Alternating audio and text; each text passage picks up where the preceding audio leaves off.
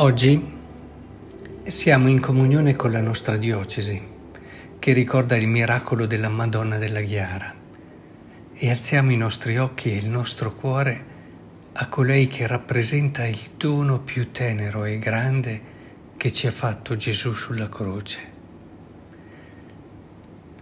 Come riflessione però ci rifacciamo alle letture del giorno dove si ricorda Santa Caterina da Siena. La prima lettura è tratta dalla prima lettera di Giovanni, primo capitolo. Dice,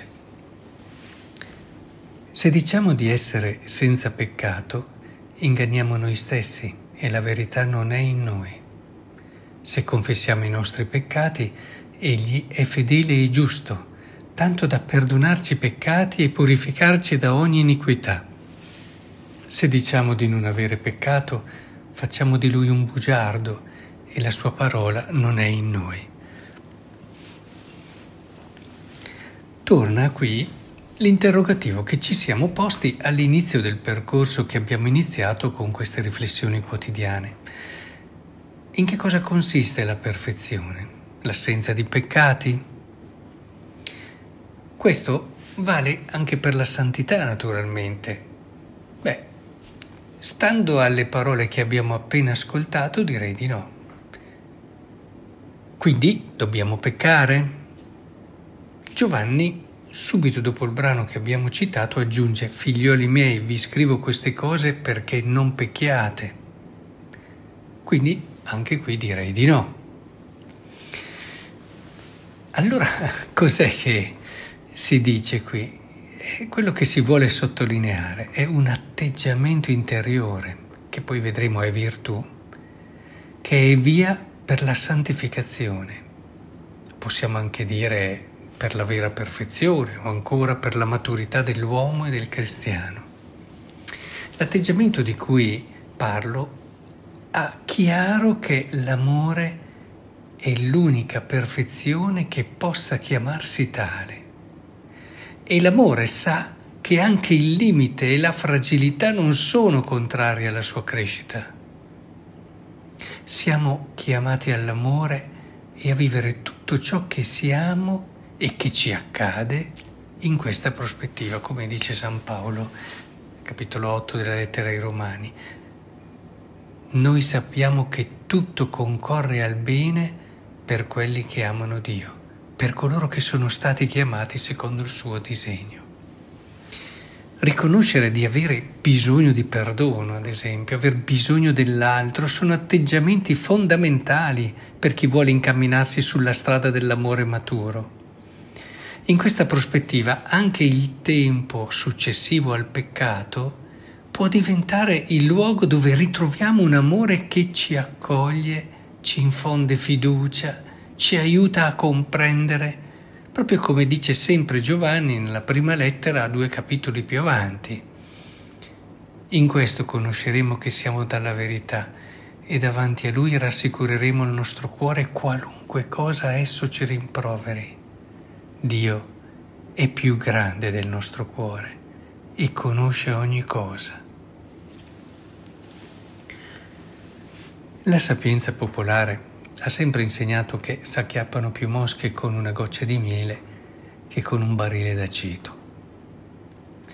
Anche l'amore cresce molto di più con la fiducia e la rassicurazione che al di là della sua fragilità eh, deve star tranquillo, è amato.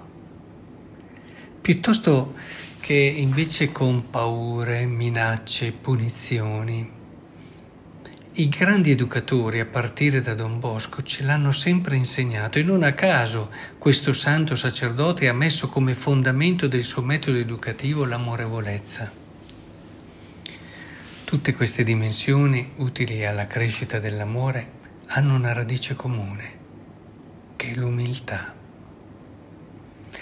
Ecco allora, dicevo già, atteggiamento interiore che poi diventa virtù possiamo davvero raccogliere tutte le cose che ci siamo detti come un aiuto essenziale fondamentale per crescere nell'amore in questa parola, in questa virtù, l'umiltà. Si possono fare tanti servizi, vedete, tante opere, ma perché queste siano espressioni di amore maturo, non si può fare a meno di quella virtù che è alla base di tutte le altre, l'umiltà. Come fai ad affidarti, ad aprirti all'altro, ad accoglierlo con lo stile dell'amore se non vivi l'umiltà? L'umiltà è così importante che i santi arrivano a fare affermazioni sorprendenti a questo riguardo. Sant'Isidoro, ad esempio, e San Tommaso affermano che talvolta, in punizione dell'orgoglio, Dio permette anche delle cadute gravi, in peccati vergognosi. Questi peccati, dicono essi, sono meno gravi della superbia e la misericordia divina se ne serve per intimorire, scuotere, far rientrare in sé l'uomo orgoglioso. San Giovanni Crisostomo fa riflessioni analoghe.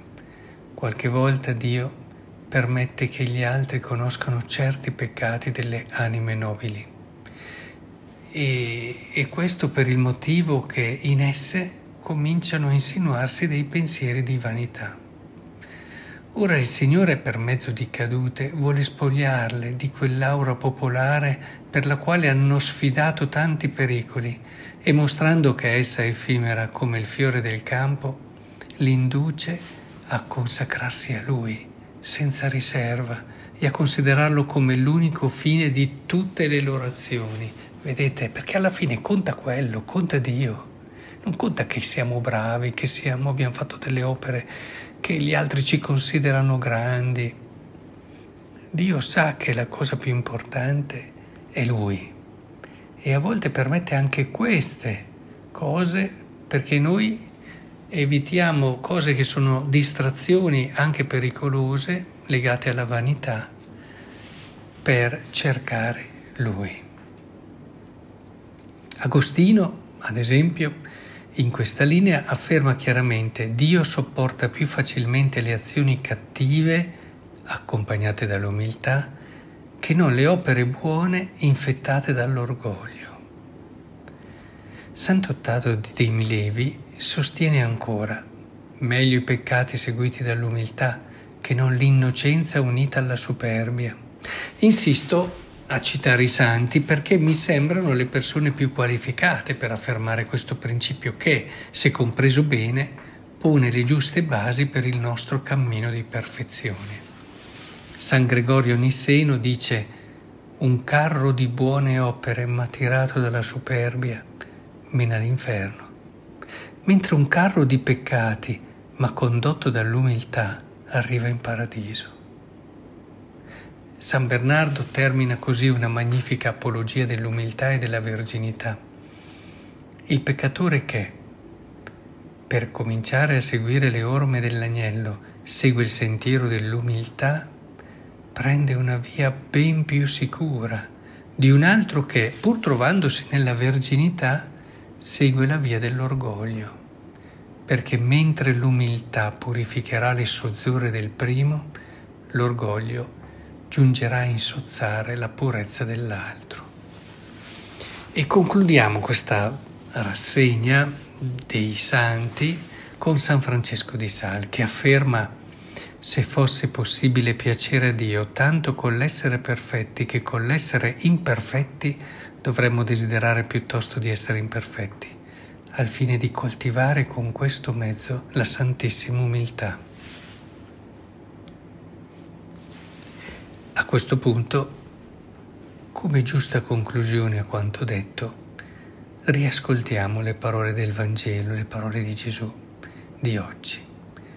Forse riusciremo a comprendere meglio nel loro significato quello che ci vogliono dire circa l'amore. Dice Gesù, ti rendo lode, Padre, Signore del cielo, della terra, perché hai nascosto queste cose ai sapienti e ai dotti e li hai rivelate ai piccoli. Sì, o oh Padre, perché così hai deciso nella tua benevolenza. Tutto è stato dato a me dal Padre mio. Nessuno conosce il Figlio se non il Padre, e nessuno conosce il Padre se non il Figlio e colui al quale il Figlio vorrà rivelarlo. Venite a me, voi tutti che siete stanchi e oppressi, e io vi darò ristoro. Prendete il mio gioco sopra di voi e imparate da me, che sono mite e umile di cuore, e troverete ristoro per la vostra vita.